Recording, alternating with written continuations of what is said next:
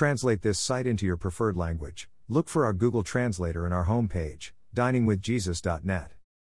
Traduce este sitio en tu idioma preferido, busca nuestro traductor de Google en nuestra página de inicio va, diningwithjesus.net.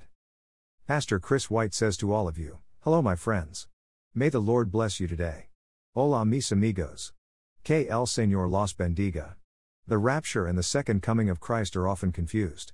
Sometimes it is difficult to determine whether a scripture verse is referring to the rapture or the second coming. However, in studying end times Bible prophecy, it is very important to differentiate between the two. The rapture is when Jesus Christ returns to remove the church, all believers in Christ, from the earth.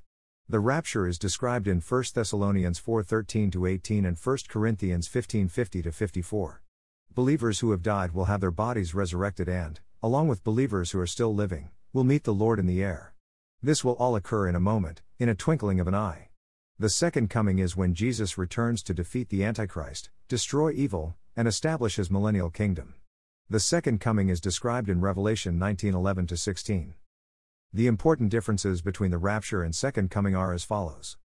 1. At the rapture, believers meet the Lord in the air, 1 Thessalonians 4:17. At the second coming, believers return with the Lord to the earth, Revelation 19:14. 2. The second coming occurs after the great and terrible tribulation, Revelation chapters 6 to 19. The rapture occurs before the tribulation, 1 Thessalonians 5:9. Revelation 3:10.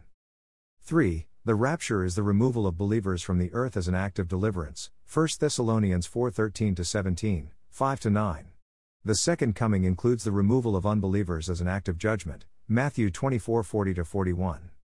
4. The rapture will be secret and instant, 1 Corinthians 15:50 to 54.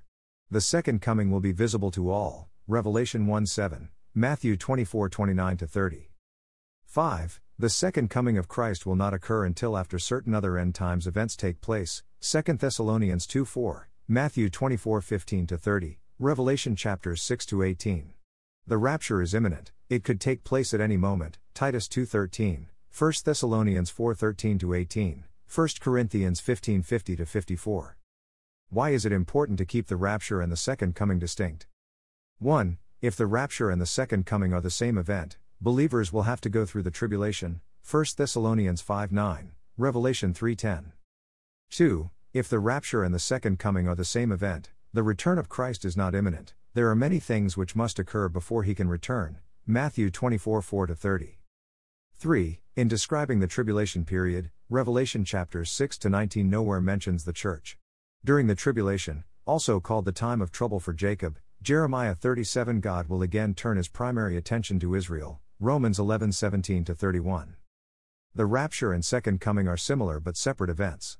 Both involve Jesus returning. Both are end times events.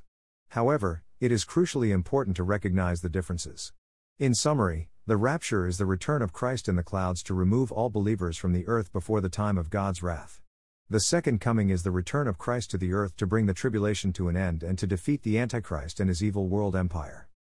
Thank you to Got Questions Copyright Copyright 2002 to 2022 Got Questions Ministries. All rights reserved.